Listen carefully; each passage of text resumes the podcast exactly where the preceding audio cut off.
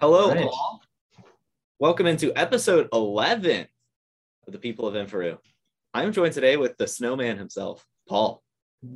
How are you doing? Hello. Pretty good. Pretty good. Nice. Uh, I saw you just drinking, I assume, coffee. Do you have uh, food today?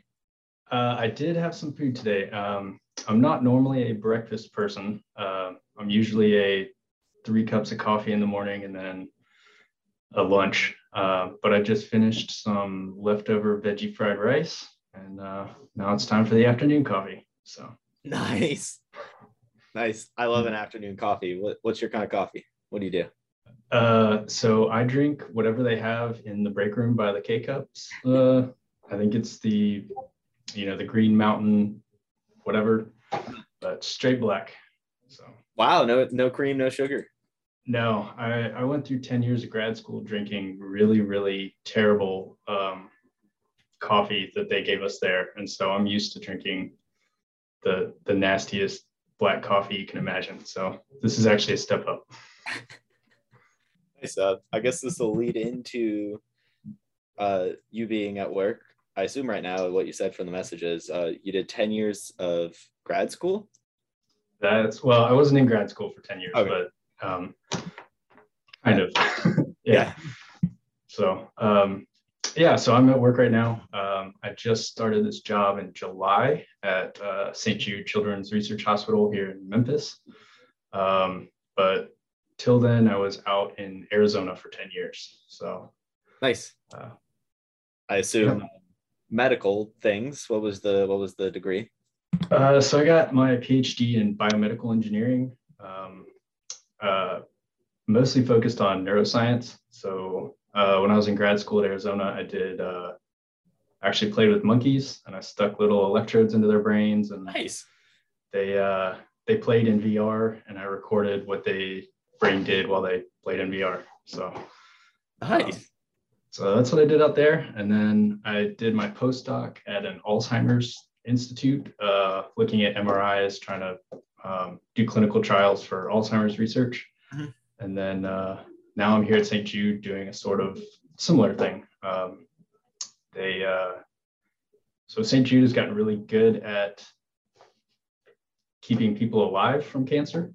Um, and because I, I don't really have any training in cancer at all. Um, but a lot of times after kids go through treatment and you know just all the associated processes of dealing with cancer and other diseases um, they often have a lot of you know cognitive issues and stuff like that so i'm part of a new group that they're starting here trying to improve quality of life post cancer treatment so that's kind of what i do is help help improve them after they've already gone through treatment so Nice.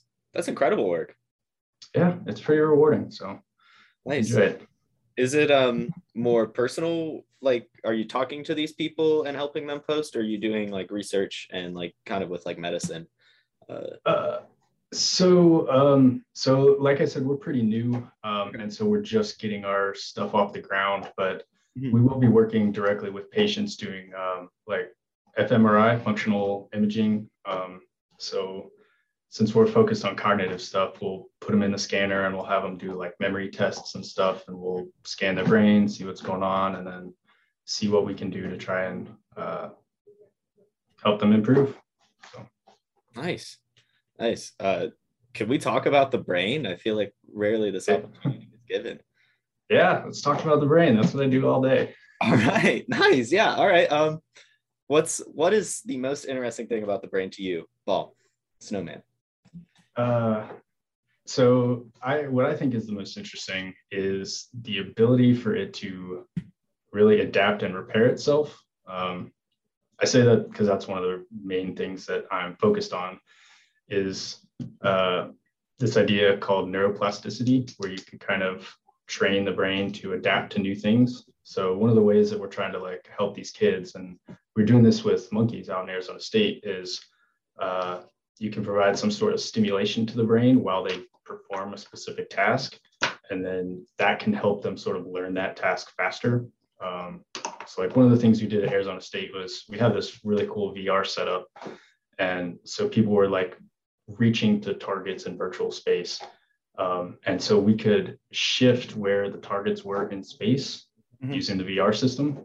And so it'd be weird, you know, they'd try to reach straight out in front of them, but it would show them their arm like reaching to the left or something. So they'd have to learn how we're sort of manipulating this VR feedback. And then we could use um, electrodes that we would place on their skin, like on the trigeminal nerve or the vagus nerve. Mm-hmm. And we could deliver electrical pulses um, to sort of stimulate the area that releases neurotransmitters okay. that so that while they're learning this task, um, we're sort of exciting the brain. We're putting it into like a, a ready to learn state. And so we found that, you know, while we're doing this stuff, the people that we gave real stimulation, you know, you kind of in the experiment, you have control people that you're just giving fake stimulation. They think they're getting stimulated, but they're not. And then people that you're actually delivering the stimulation to. And we found that they would learn the task a lot faster. And then after we would put them back to the sort of normal task, um, they could adapt back to that normal task faster. So you, you know, we're just experimenting with ways that you can sort of help the brain learn faster. Um, so it's yeah, it's it's pretty cool and it's really fascinating, especially for people like who've had strokes or something where part of the brain actually gets damaged. You know, so you'll see people who can't, you know, walk as well or they'll lose functioning on one side of their body. And through you know certain neuro rehab techniques you can actually train the brain to like form new circuits so that they can gain functionality back.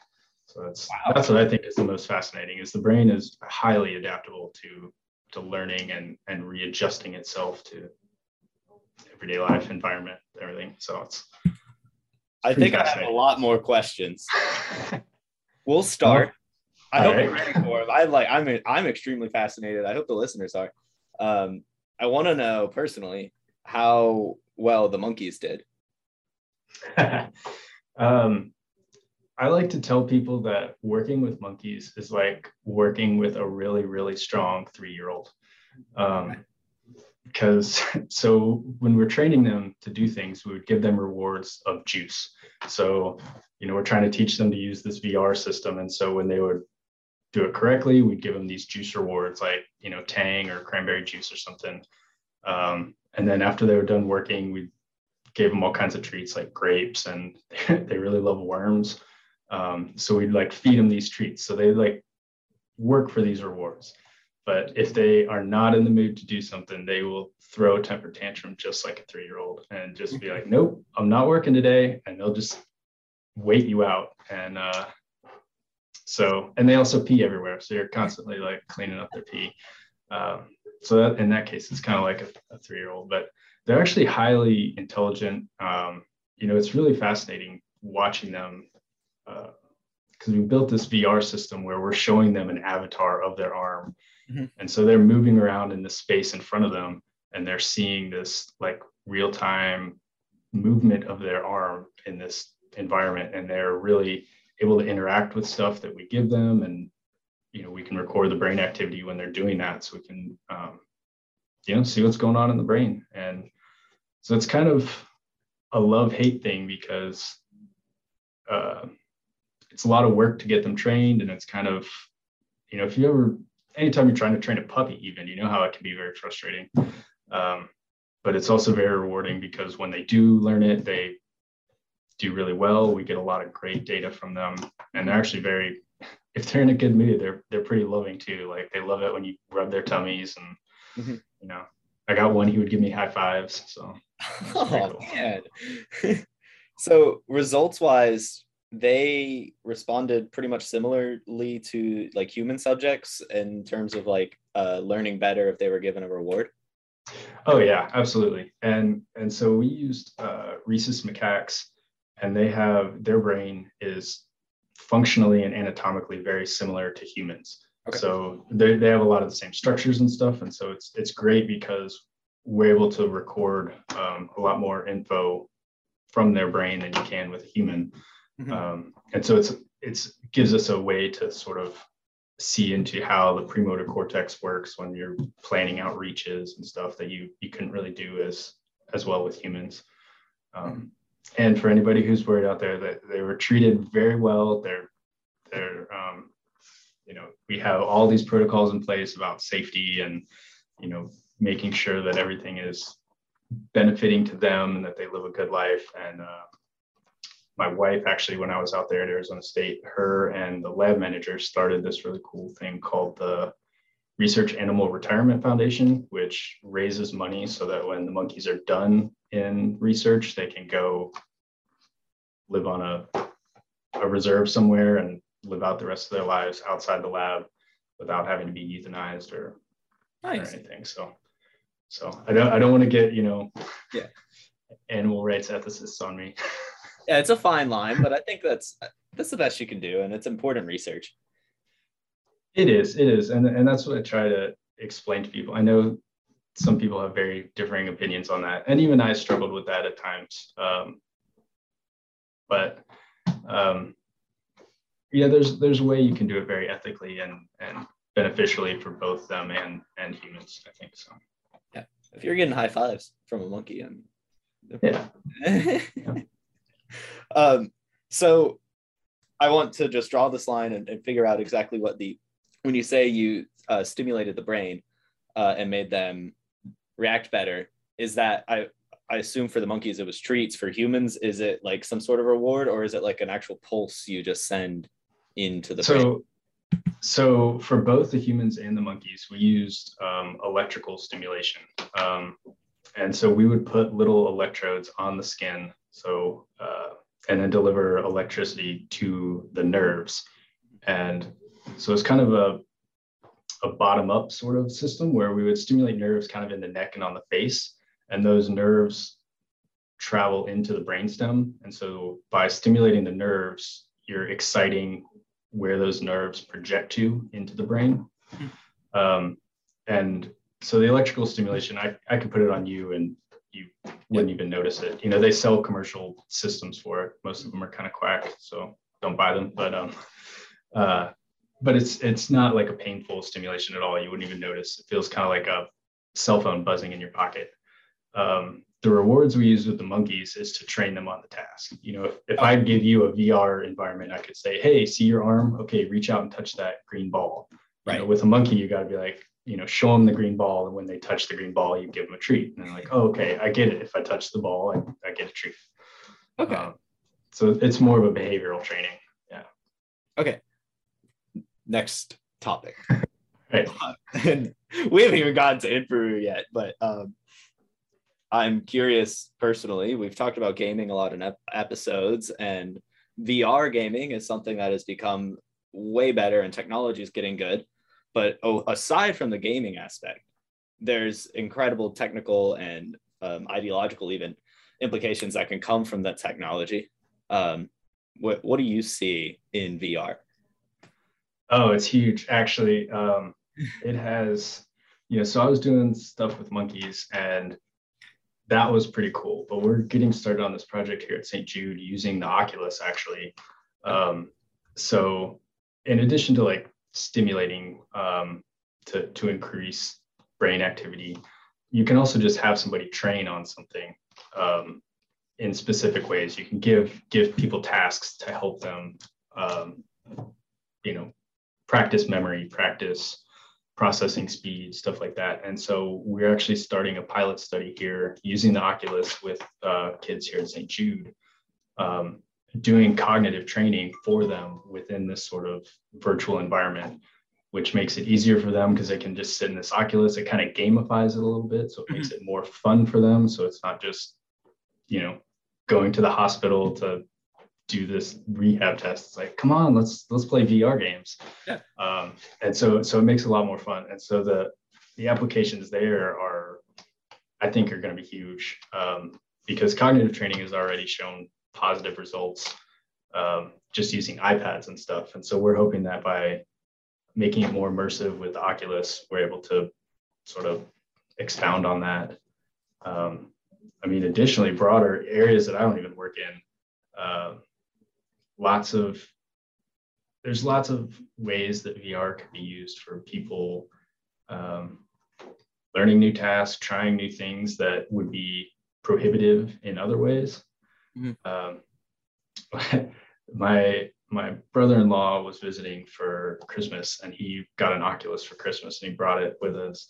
And one of the things that we kept doing with these like phobia Oculus thing. I don't know if you've ever oh like uh, like walking off an edge or riding roller coaster type stuff. Yeah, yeah. Like you know they have somewhere it's like oh you're standing here and all these spiders just come out and start like crawling all around you and stuff. I, it, it was kind of creepy. Like I'm not gonna lie, I was kind of creeped out, and spiders don't even really creep me out that much. But uh, yeah, I think you know stuff like that could be great for getting somebody used to something or trying new experiences that would either be dangerous or scary without having them to really step to the edge of a building or mm-hmm. sit in a box full of spiders or something. So yeah, yeah. If you could face your fears in a virtual world, but it still stimulate your brain in the same way that a fear would, then you're basically getting trained the same way without any danger. Exactly. Exactly. Um, and it's awesome. I'm curious. Nothing to do. I mean, I guess a lot to do with the brain. Uh, only to do with the brain, even. Have you seen anything where, or how far do you think, if you even have any idea, of being able to just have a VR headset with no controllers? and be able to just control with your brain? Uh, yeah. So um, that's actually, uh, I almost started talking about this, but I, I didn't want to go way too off the deep end. But since you brought it up, I will. I'm um, very curious. so, yeah. So part of the research that I was doing with the monkeys, um, the eventual use of that is for brain computer interfaces so that we can read out um, what the neural activity is going on and sort of decode that and we were able to do that actually um, you know so the monkey's reaching in this virtual environment and i could see based on the neural activity whether he was reaching to the left or to the right or up or down just by looking at what we were recording you know without even knowing what he actually did i could decode the data and say oh he was reaching to the left on this one and he was successful. He reached to the right on that one. He was unsuccessful. Um, and what so that like that's going to be huge i think for like neuroprosthetics and stuff in the future.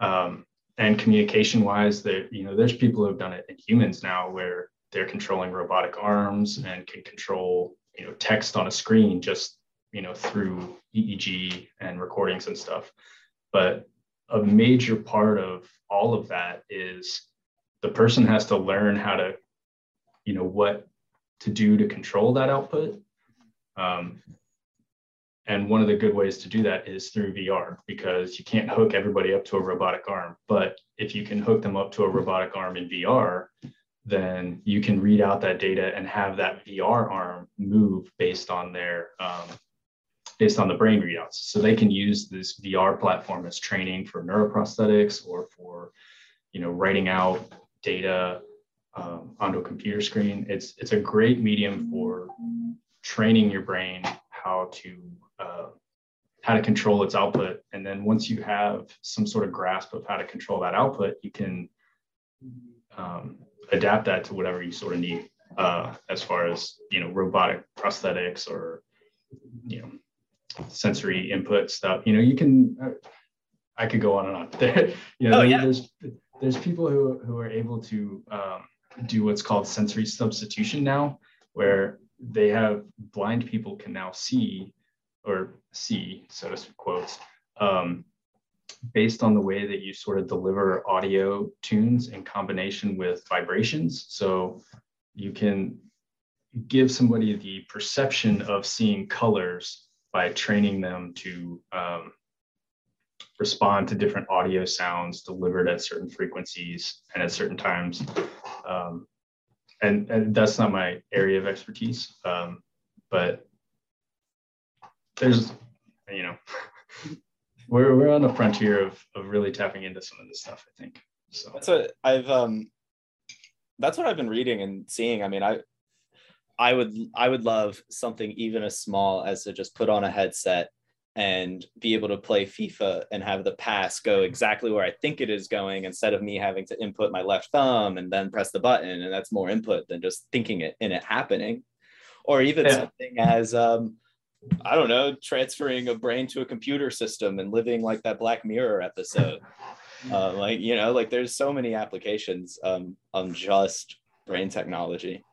Yeah. Um, oh, yeah, absolutely. I, it's it's really just going to come down to you know how how well you can record signals you know from the brain because um, yeah i could hook something up and record your activity when you say all right i'm going to pass to that left forward who's streaking down the side and i could record what your brain does when you you know push the pass button and, and the joystick button mm-hmm. but if i'm not recording from the right area of neurons or you haven't trained to learn how to control it like that it's going to be really noisy and not as good as just pushing the button on the joystick but if we can record from enough neurons or in the right area then we could easily just say all right yeah oh he's pushing a you know he's, he's now he's pushing b right um, well, and it's all baby steps, you know. Yeah, exactly. Get one small thing done and then another small thing done. And then all of a sudden you're driving a car without a steering wheel.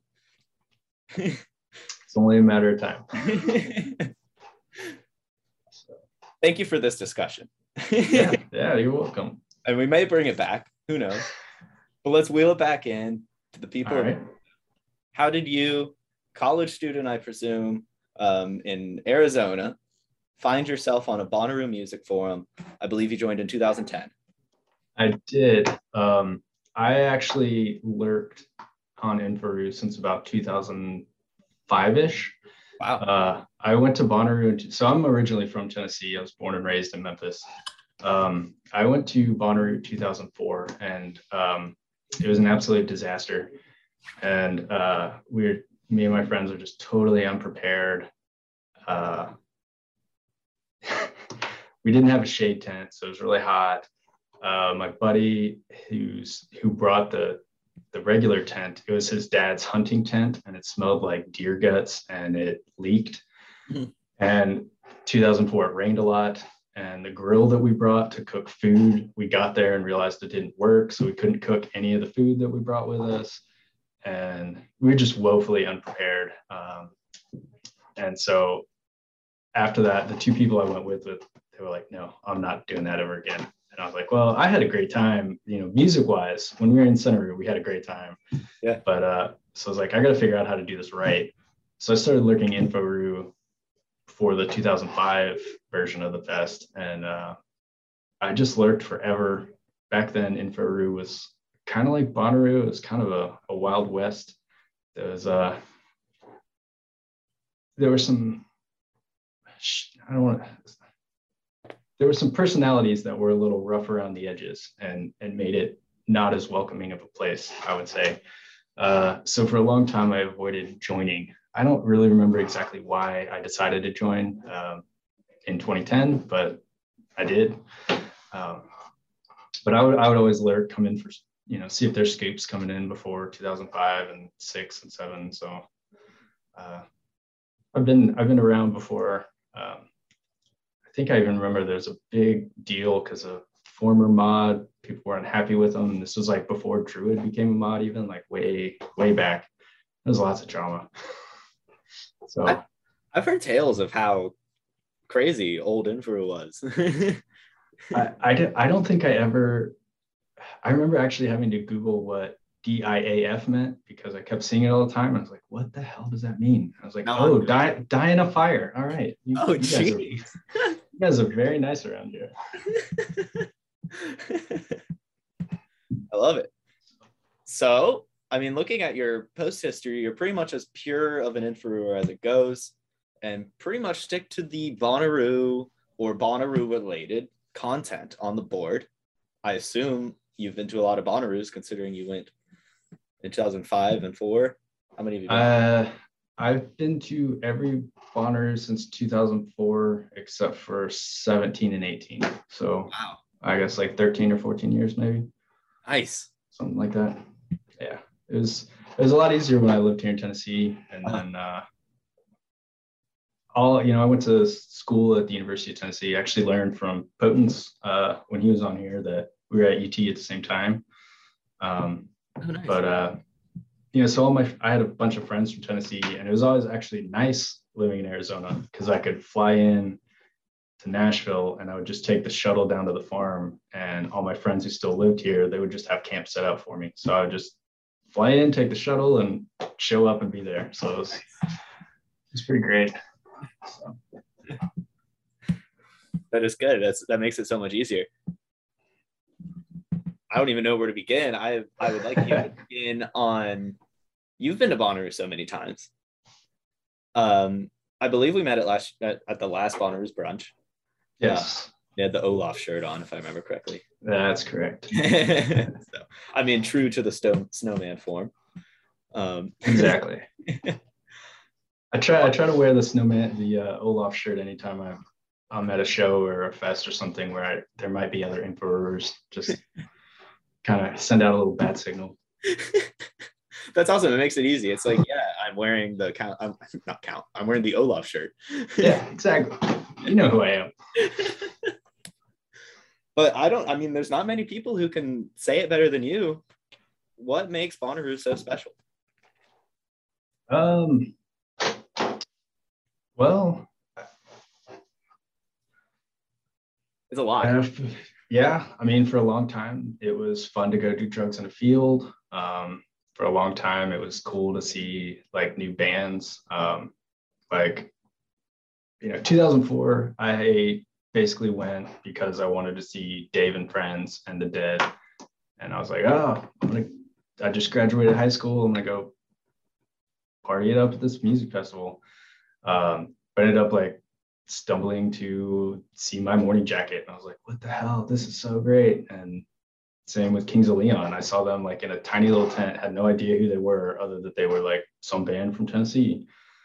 So, you know, I've discovered a lot of music at Bonnaroo. I've seen a lot of shows I probably wouldn't have otherwise seen. Um, like a lot is, and that ranges from, you know, like Elton John. I probably wouldn't pay money to go to an Elton John concert, um, you know, a standalone show, but you know, I had a great time going to see him at Bonnaroo. You know, there's there's a lot of stuff you can see like that where I wouldn't pay for this, but this was actually really cool, and I'm I'm glad I have this opportunity. Um, and then for a long time too, it's just catching up with people you haven't seen for a while. You know, going to brunch is always fun, hanging out with and meeting new people.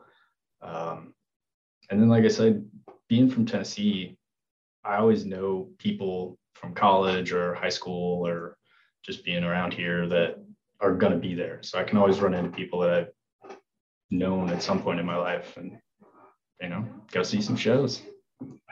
Yeah. Yeah. Um, favorite memories? Do you have a, what, what are some of your best memories at the farm? Uh, I mean, so, I mean, that jacket set in 2004, um, that was, it had been we were we were struggling. Like I, I, said, we were not prepared at all for Bonnaroo, and uh, I was just standing in the in the witch field watching them play, and I was just kind of blown away. And then it starts pouring down rain, but the rain was like, I don't know, it was like energizing, you know. Yeah. Um, so, so I'll never forget that because that kind of turned me on to them, and and then they had like a pretty I hate using the word epic, but epic late night in 2008 that I won't won't forget. Um, one of the coolest things I think I saw was in 2007, the Flaming Lips played a late night witch set. And before the show, they handed out all these laser pointers to the crowd, like thousands of laser pointers. So during the show, there's all these people with, with lasers shining all over the place and, and stuff. Um, uh, some other great ones. Um, Radiohead in 2006 was, I, that was that was probably one of the best shows I've ever seen. Mm-hmm. Um, one of the weirdest experiences. So this kind of ties back to like seeing stuff you wouldn't normally see. Um, I went to go see Meshuggah late night one year, and I don't remember why I wandered over there, but I was just you know at this tent, and I'm not really, I'm not into them at all. I'm not really a huge metal fan, but I stayed there for that whole show, and it was just like pounding me. I was like, this is so fucking cool. um, so, yeah, stuff. I, I don't know. And then I mean, D'Angelo coming out in 2012 at the Super Jam, like nobody knew he was going to be there, and all of a sudden it's like, wow, here's D'Angelo like coming from nowhere out of retirement doing this set. Wild stuff like that. I don't know. Yeah, I, I've got lots of memories and lots of parts of memories. So. Emphasize the parts of memories. yeah. exactly. Yeah. I, I will. I, one of the funniest things I, I think I remember seeing was it's probably it was one of the early years, 2004, 2005, maybe. Just somebody sitting on a cooler selling shots of vodka and sushi, and, and I just remember like walking by and be like, man, who the hell is buying sushi from some dude on a cooler at like two in the afternoon on a Saturday at Bonnaroo? This is bizarre. I will say, I think that guy knows his demographic because the same person that's buying sushi from him is also buying vodka. exactly. Oh shit! I need something to wash this sashimi down with. like that's a double whammy right there for some people. That's like. exactly. Oh God, but that gets thrown out for like 20 minutes. oh yeah, you're you're not even making it to the gates. You're like, whoa, I need to, I need to take a trip to the porta potty. Uh, shivering. uh, a question I've started asking um, per Jordals. I'll call it the Jordals question from now on. Um, All right. Do you have Inforoo member memories? Yeah, yeah. Um, so I think some of the best best memories I have are actually from one big holiday, um, the my morning jacket, uh, Mexico, I guess, um, kind of destination festival that they did. Mm-hmm. Um, the first year they went, I met up with uh, Horshack and LL Angie, and partied with them. And I remember, so you know, it's it's all inclusive, so you get all, you know free booze and I was at the the bar and uh, I just ordered a beer or something, and, and Horshack comes up to me, goes, "You're doing it all wrong." I was like, "What do you mean?" He's like, "It's all inclusive," and he like calls the bartender over. He's like, "I need two Don Julio doubles." I was like, "Okay, yeah, you're you're right. I am doing this wrong. like, I don't need to be drinking shitty Dos Equis all weekend. Give me Don Julio." um, yeah so that was a lot of fun hanging out with them and and seeing those shows. Um, and then you know, so I've, I've done that a few years. Uh, it was in Dominican a couple years ago, and and so we went down. My wife and I went down a couple days early, and we met up with Bonsai, uh, Bonnie, and we basically drank all night at some bar in the middle of nowhere in Dominican before we headed off to the fest. So that was kind of fun. Um, and then brunch is always fun last year, or not last year, but 2019, last time I went, um, me and Post Jack and Stinky Fingers met up and we were in the pit for Phish. And that was, that, that was a highlight of the whole weekend, just being in there. That was, it was exciting. You know, I'm, I'm a pretty big Phish fan. Post Jack, obviously nobody can, nobody yeah. on the board is, is as well versed as he is. Yeah. Um, and, and Stinky was like a total noob. So you had to, to Phish. And so between the three of us hanging out in the pit, it was always fun. You know, Post Jack's like, oh yeah, that blah blah blah, like giving us trivia, you know, when, when new songs would start up. And but I just remember we'd been joking on the board before the festival that it'd be hilarious if they opened with Carini, this kind of harder rock version, you know, song that they have. And they came out like when the first notes of that started, like we were all just going crazy. Um, that was a lot of fun. And then again in 2019, we had this huge meetup for Princess um, on Sunday afternoon, and it was there was a whole big group of info over there. Mm-hmm. Um, and that's always it's always fun when you go with like a big group of people. Um, you got a little bit more space to move around. You don't feel like such an idiot dancing like a dummy, um, or at least I don't. You know, it's like, hey, these people won't laugh too much at me.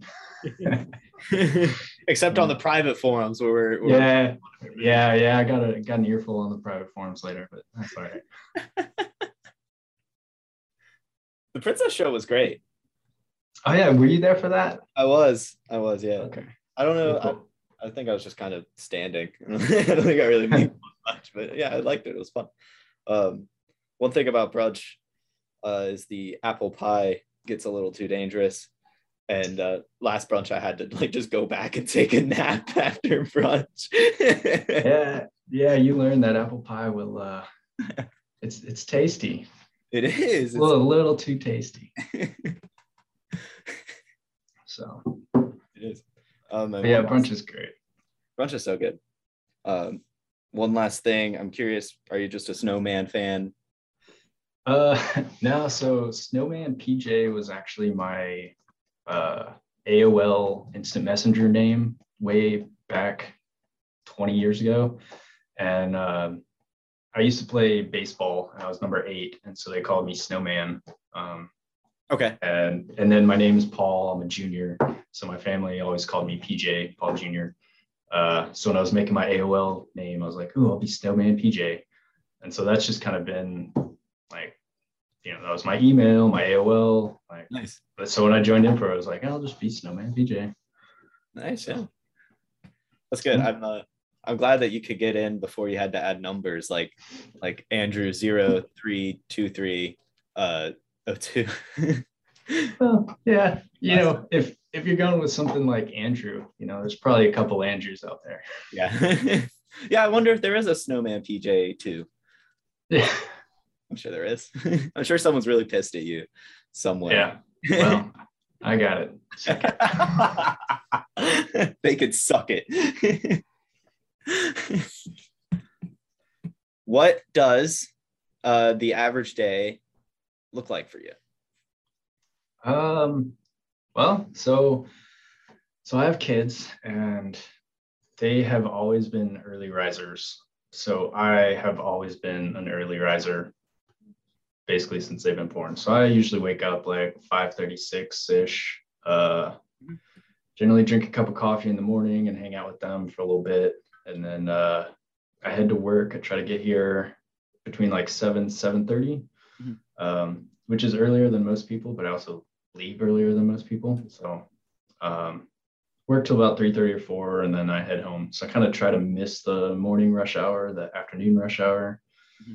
and then uh, get home, hang out with the kids for a little bit, cook some dinner. They have a strict eight o'clock bedtime so that I have free time with the wife afterwards.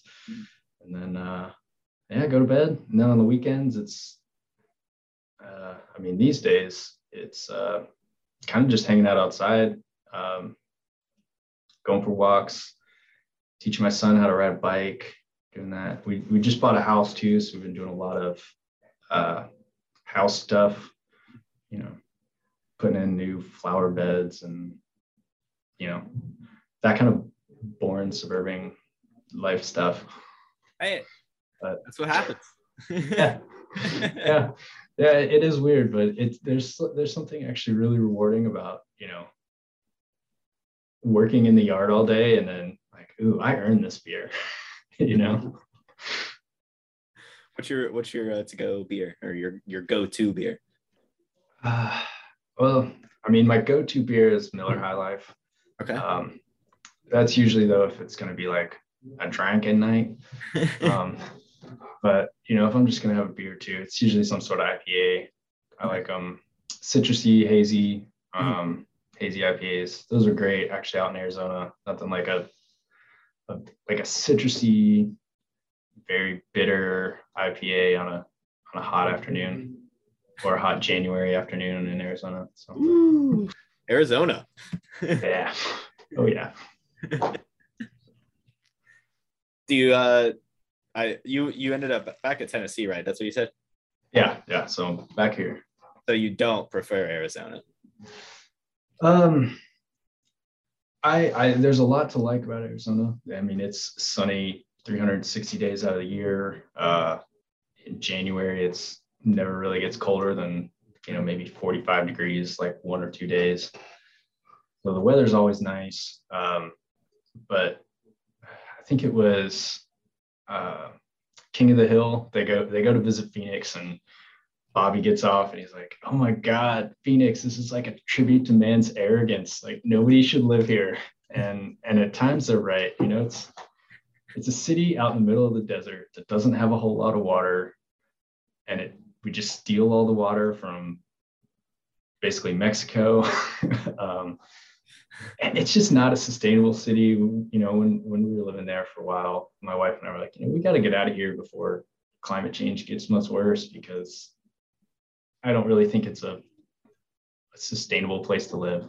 It's great to visit. I, I I don't want anybody to think I'm talking shit on Arizona. You should all go visit, especially the Grand Canyon is vast and beautiful and wonderful, mm. and there's so much to do outdoors there. But um, living there was long term. I don't think a, a, very good place to live, um, and so many people from California couldn't afford to live in California anymore, so they were just like flooding into Arizona. So was like, you know this is a giant city of like six million people in the middle of the desert. This yeah, it's not. not this, is, not going to work.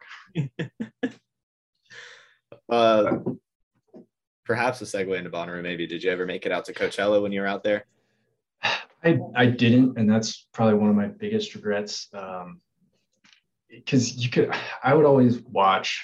Uh, you know secondary market tickets and usually weekend two tickets i could would, would generally drop below face. And I probably could have, if I tried harder, make it work. But um, right in the middle of April, so I taught um, when I was at ASU. Um, and April is like right in the middle of getting geared up for finals and then mm-hmm. finals time. And as much as it sucks studying for finals, grading a class of 60 people's finals is even worse. you know? So uh, it was always just super busy with classes and, and my own classes and then the ones I was teaching. So it just, it was hard to get away um, in April. And then even more so, uh, you know, once I had kids, they were younger. And so I didn't want to leave the wife with the kids for the weekend. You know, when I, when I would come to Bonnaroo, it was easier because my parents lived here in Memphis. So I could just drop the kids off with them or something. And, you know, even when the wife stopped going to Bonnaroo, um, she at least could have a weekend to herself without the kids. But doing Coachella in April, you know, it was just too hard. Yeah. Timing wise. So definitely. But uh I bring it up because somehow Bonnaroo's lineup has come out before Coachella's, even though Coachella happens even before Bonnaroo, kind of crazy stuff. Um, yeah, it's wild. Are you uh, going to this year's Roo?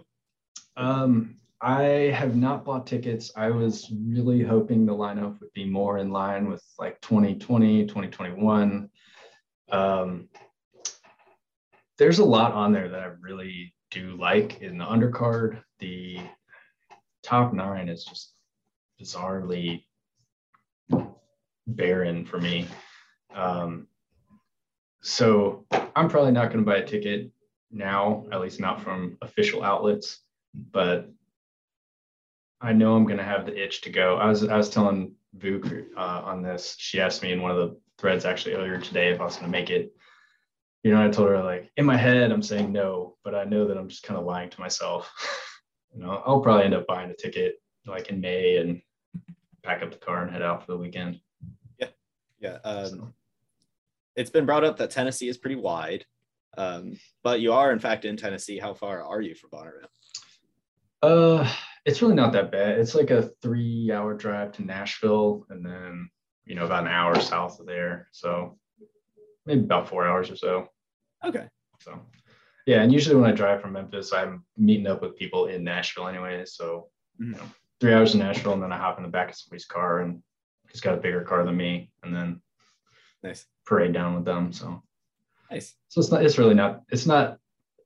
It's not too bad. And you know, in the in years past, I've even like left on Sundays and made it home Sunday night, time to go to work on Monday, which I don't recommend. It's always like that day at, Monday, at work. The next day, I'm just like, I've had eight cups of coffee and I'm still sleeping under my desk. But uh, yeah, you know, that's a yeah. especially I, I, up at like five.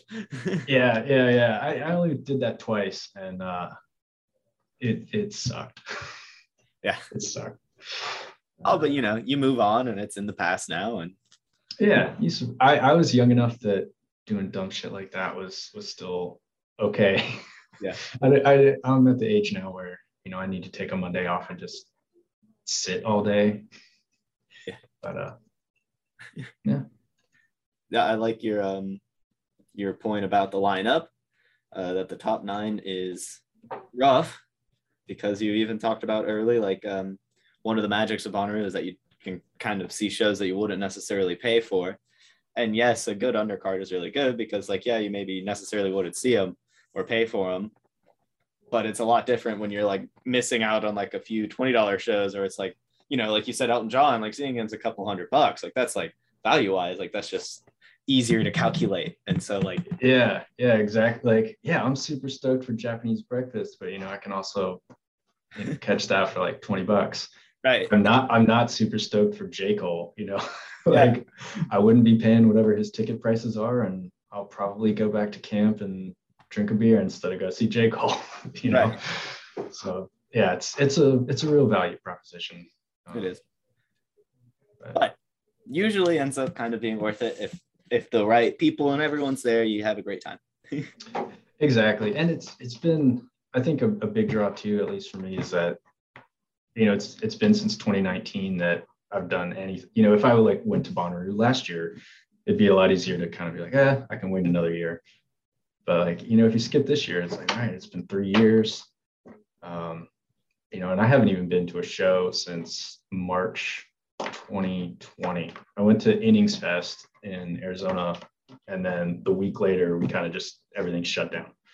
So like that, yeah, the last thing I saw was like Weezer um, closing out this festival. I was like, yeah, that's cool, but my last concert memory is Weezer.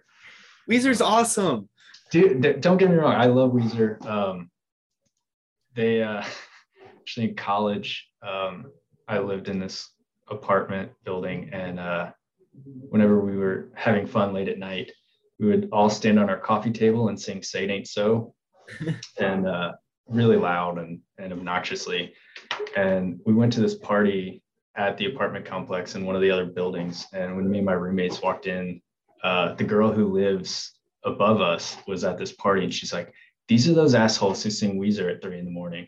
And we're like, "Uh," and so then somebody like started playing Weezer. And so we just stood up on their coffee table and started singing it. Like everybody in the party is like singing Weezer with us. We're like, yeah. And this girl is so pissed. It was hilarious.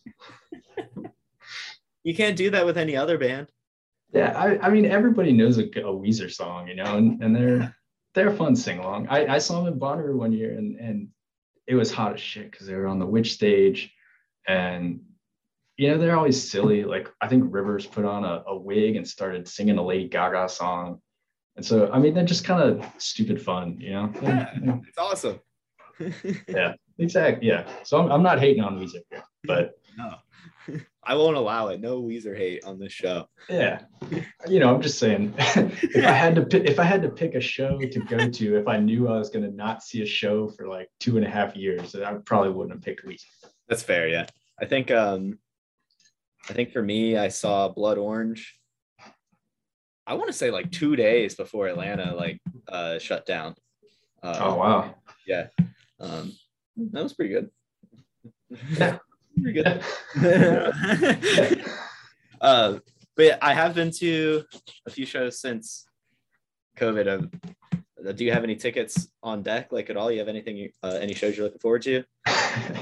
so technically, I have tickets to Pearl Jam, multiple Pearl Jam shows, um, nice.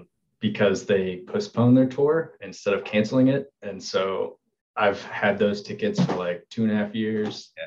Ticketmaster's just sitting on like eight hundred dollars of my money. Um, but those are the only actual tickets I have right now. Um, just because, so my son isn't vaccinated and he uh, he won't be until April. We're like counting down the days till he gets vaccinated. Yeah. Because we're uh like, yeah, we shouldn't go be reckless when we can easily you know, we've made it two and a half years. Let's just make it till April and yeah, keep him safe. So it's kind of disappointing. Some that's why like I really wanted to do big ears this year, but um that's a hard sell to like, oh, I'm gonna go to a music festival at indoor venues and then come home to the kids. I'm sure it would be maybe fine. yeah, yeah, it probably would be. I and I think too, like so working here at St. Jude, we uh we get regular updates on what the the numbers are like in the county and and they're very hyper um, aware of safety here at St. Jude because most of the, the kids here, you know, they don't have much of an immune system right now because they're going through chemo and stuff. Um, you know, so we had like a vax mandate and I, I got a booster like right away. And so part of it is also this mentality of protection, protection, protection. And, and that just kind of has seeped into the, the personal life too, um, which, yeah, it's, it's made it kind of uh, difficult sometimes. You know, I, I've seen a lot of my friends going out and doing stuff and I want to be doing more stuff, but I also I feel like I feel like if my kids got COVID right before they were able to get vaccinated for it, I would I'd feel really bad about that, you know, especially if it were my fault. So yeah. so I, I, feel like I can make that sacrifice. That's a that's a totally fair and understandable sacrifice. Yeah. Respectable too. Yeah i mean it's not fun and it, it is weird having those like you know because i just moved back to you know memphis is my hometown and you know there's a bunch of people that i i know here and they were like oh yeah you moved out. Let's let's go get drinks. Let's go do this and that. And i'm like uh you want to come sit on my patio with masks? You know um so you know it's, it's kind of weird being a somewhat of a wet blanket sometimes but yeah whatever whatever. It doesn't matter. Whatever. I'll, I'll go hang out with my internet friends on this really cool message board. Yeah. so, yeah. We've got a cool chicken mascot and like a red logo. Yeah. Some active yeah. Threads. I know. I, we need to get uh I Train Monkeys was um he had this big push to get some shirts made a few years ago. And uh I didn't jump on the shirt train at the time. So I need to revive that thread. I'd be like, hey, let's get some shirts. Yeah, might as well get some shirts. Inforoo shirts. You heard it here. We'll get some Inforoo shirts going. yeah, if you're listening out there. Yeah. Yeah, if we get enough people interested in Inforoo shirts, we'll figure it out. Yeah. Yeah, it's been done. section below. yeah, like and subscribe. like and subscribe. If you haven't subscribed to my Patreon, um, what else do they say? yeah, I've, I've got an OnlyFans. I wonder what people have been through OnlyFans content would be. Just like everything I cut out, which would be like 90% ums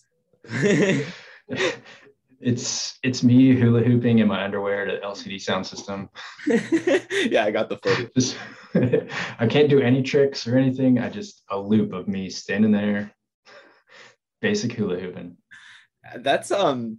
How long can you do it? How long can you hula hoop?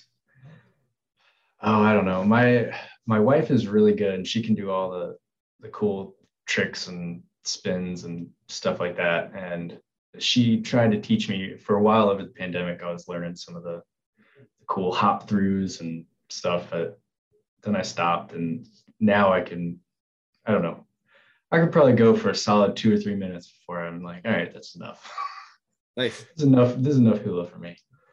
Uh, is your wife one of the like hula hoop festival girls? Uh, not sort of.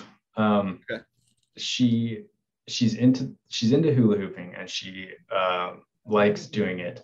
And she brought her hoops with us when we went, I think 2016. But then she got really self-conscious about it because she doesn't want to be lumped in with all the like crazy. You know, she's like, ah, I don't, I don't want to be one of these people. um, so, not really. No, she, she's more like a, you know, turn the music up loud in the bedroom and, and dance around and and stuff. Nice. That's awesome. But, but yeah, the best of them though.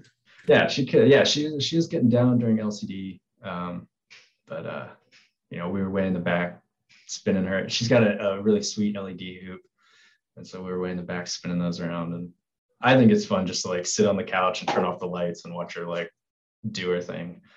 But uh, that does sound fun. yeah. yeah. I guess, did y'all meet at festivals? Is that where y'all met or school? Uh, no, we met. She went to the University of Tennessee also. Um, so I met her uh, 2008, I guess. and then uh, I dragged her with me to Bonnaroo in 2009, mm-hmm. which is funny because she hates Phish, and uh, Phish had like just gotten back together, and so we did like this whole run, like Asheville, Knoxville, and then two nights at Bonnaroo, and uh, she had a great time. But during, I made a deal with her that uh, Sunday during Phish we could go ride the the what you, what you call it the the Ferris wheel. Yeah, that's what it was. So Nice. So she, yeah, she's done Bonnaroo with me a few times. Um, she's kind of over it. I think. I think after the pandemic too, she's like, I don't think I can be around that many people ever again. Um, so she's not a diehard. She's probably been four or five times. So no, I mean that's understandable. I think there will be a lot of people that uh, feel that way uh, around. Uh, at least for a, a, while. I think therapists uh, will have that uh, very high on the list of crowd anxiety. Uh, pretty, yeah, pretty soon. um, yeah, definitely. Uh, but shout out to Snow Woman. yes. yes. we have covered job, uh, the history of Inforoo, even uh, memories of Bonnaroo, interactions with Inforoosters, uh, the complexities of the brain. yeah. Is there anything else that you would like to talk about uh, that makes Snowman Snowman? Um. Well, I you've been digging into hobbies. Yes. Um, yeah. So I have actually started getting back into my hobbies. Um, because I was kind of feeling like Jordals was for a while, where I, I didn't really uh, didn't really know what to do with myself. Mm-hmm. Um, and so, like over the pandemic, I taught myself how to do embroidery. Nice. Um, and so I was doing that for a while, but now I've really gotten back into playing music. So I I learned bass when I was maybe 16, and I studied jazz bass for a long time, and I was in some bands uh, all throughout college. Uh, actually, we recorded an album, and it's up on my SoundCloud. Uh, little plug there. Um, so it, it's like listen to it if you want. It's really uh, silly 2000s uh, kind of alternative rock, I guess maybe. Um, but uh, I've gotten more into trying to learn how to use like uh, DAWs and programming, uh, like producing music more like with uh, drum machines and, and, stuff like that. So that's been fun. Um, and and that's kind of a, a, time suck where I'll I'll sit and like watch somebody on YouTube and be like, oh yeah, okay, that's how you program drums. And I'll spend like two hours like trying to recreate beats and stuff. Yeah. Um, so that's been a lot of fun. Um, that and disc golf. Uh, living out in Arizona, I my house was very small. I didn't have much of a yard, but uh, my new house has this big yard. And so for my birthday, I bought myself a disc golf basket and I have that set up in my front yard. So now we, uh, me and the kids can go out there and play some disc golf without having to go all the way out to a course. Just getting really good at putting, playing like pig with disc golf or horse.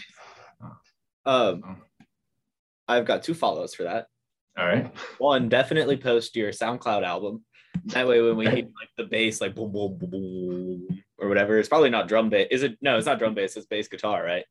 bass guitar, yeah. Or like a like a wah, wah kind of sound. Yeah, slapping the bass, slapping the yeah, bass. Yeah, exactly. We'll be like, oh, that's that's our guy. That's yeah. him. and then secondly, uh, this weekend I went out to Cloudland Canyon, uh, which is very near Tennessee. Um, uh, it's like right south of Chattanooga, and they have a disc golf course. Um, and I would highly recommend going there. Yeah, I, sh- I should check it out. Yeah, I so when when I was in college, we uh my roommates and I would actually go out to places specifically to play disc golf. Huh. Um, like we'd be like, oh, there's this great course in Alabama, let's go. And we just like get up and drive to Alabama like on Saturday morning and play disc golf and then drive back. Um, so we were really into it, and then I just kind of stopped playing for years. So it's it's fun to pick up a hobby that you haven't done in a while. And like, yeah. Oh, yeah, I still have these muscles in here somewhere, you know. But uh, but yeah, Chat. I I now that I'm back in Tennessee, I want to spend more time in Chattanooga. Cloud Lake Canyon. Um, my sister went a couple weeks ago, and she brought back these awesome pictures. Like, uh, did you get to go above the clouds and and see? No, uh, we plan to just keep going back. It's um, we're gonna like I, I don't know. It was really cool. Like it's a really cool place. But no, uh, we did the two waterfalls and then we took a walk around like the catfish pond and like uh, to like a little creek. There's oh, one. nice. Yeah. yeah, yeah. The, the pictures she was showing me were just phenomenal. It's it's such a beautiful area. So that's that's actually uh, I Knoxville is one of my favorite places I lived. Um, just for that reason, um, Remy was kind of talking about this, how she's so close to the mountains and the beach. Uh, Knoxville's not really that close to the beach, but you can just go right out to the Smokies or down to Chattanooga, and it's just amazing places to go mm-hmm. hiking out in the woods, man. It's yeah, fun. You can go do a hike and go play some disc golf. exactly. exactly. Yeah, disc golf's practically a hike itself. It is. Yeah, yeah. We part of the hike was like just walking uh, along the disc golf course, and there was it was like a lot of. I mean, it was a Saturday, so I mean, there's a bunch of people playing. Uh, it was a pretty pretty cool little place. Fun yeah.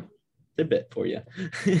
awesome. I'll check it out. And anybody who's looking for a hobby, I highly recommend disc golf because it's uh, very cheap and easy to get into, and yeah, you're just walking around outside. So yeah, you know, throw a little frisbee. Throw a little frisbee. Yeah. Sometimes you can, you know, bring some beers. You know, yeah or whatever tickles your fancy. Yeah, it's like um golf without like bending and swinging and all that stuff. Yeah. Or the dress code. Yeah. A little bit more pleasant. In fact, probably a lot of bit more pleasant, maybe. Get the beard. Yeah, I, yeah. exactly. Exactly. so cool. Well, uh anything else you want to share? Any words of wisdom? Um Hmm. Actually, you asked somebody the other day what their words of wisdom were, and I was like, "Ooh, I, I thought of something, but now I don't remember what it is." Um, so probably write stuff down. That's that's my word of wisdom. Right, write stuff down that you don't want to forget. Yeah. Uh, I, I have to remind myself that all the time. Even here at work, I'll, I'll be like, "Oh, oh shit! I was supposed to meet for people of info at 1.30. Not written that down oh that's the whole I, I talked about it with andrew in the last episode. Time zones are so honky it's like yeah. why do they i mean i know why they exist but like why why? Right. Well, I'm, I'm glad to be back where my time zone is consistent because so arizona doesn't um, observe daylight savings time. And so whenever we would fall back or spring forward we would just stay the same which is is nice because you don't have to change your clocks but then you got to remember what time it is relative to you everywhere else. So like sometimes East Coast is two hours ahead, sometimes it's three hours ahead. Huh. You know, so time zones suck. Yeah, I think uh, I think Georgia is trying to get rid of the daylight savings time, if I remember correctly. Um, and I was like, yeah, I won't have to change my clock, but yeah, now now it's gonna be like, oh, I guess California would be four hours away. yeah, you got yeah, you got to like remember all that. oh man, more math. Jeez exactly. Yeah, yeah. Well, um, so, thank you for joining me. Yeah, thanks. Thanks for doing this. This has been fun to to hear from everybody. Um, yeah, this was so. an incredibly interesting conversation about the brain. Um, good, good. I'm glad. And if anybody, you know, I love talking about the brain. So maybe open a thread like uh, snowman brain, brain brain chats with snowman. Yeah, do it. I'll ask some questions. All right. Interesting. I, I, I'm no, we're not ending this episode anymore. like, All right. All right. Last tangent. It's like I feel like we don't know enough about the brain. Like it's like there, like I feel like we should know more about the brain. So yeah, questions should be asked. yeah, yeah. I, I mean, I don't even know as much as I think I should about the brain. Yeah, because I mean, there hasn't been enough research about it for you to study and then you know now now there is. Well, and then you know the more you learn the more you're like wait a minute i we don't really know that much. Yeah yeah. That's an endless so. cycle for almost anything. It's like oh i finally learned about uh Phish. I know all about jam bands it's like oh. Right. Yeah, yeah, but did you hear that set from uh you know california in 92 There's just have so you heard of, yeah. Have you heard about the side projects? There's in any topic, it just never ends. exactly. Um, however, this time, this episode will end. all right. All right. I'm washing my hands of it. but thank you all for listening. Thanks for joining me, the snowman Paul. Uh, all right. Have a great day.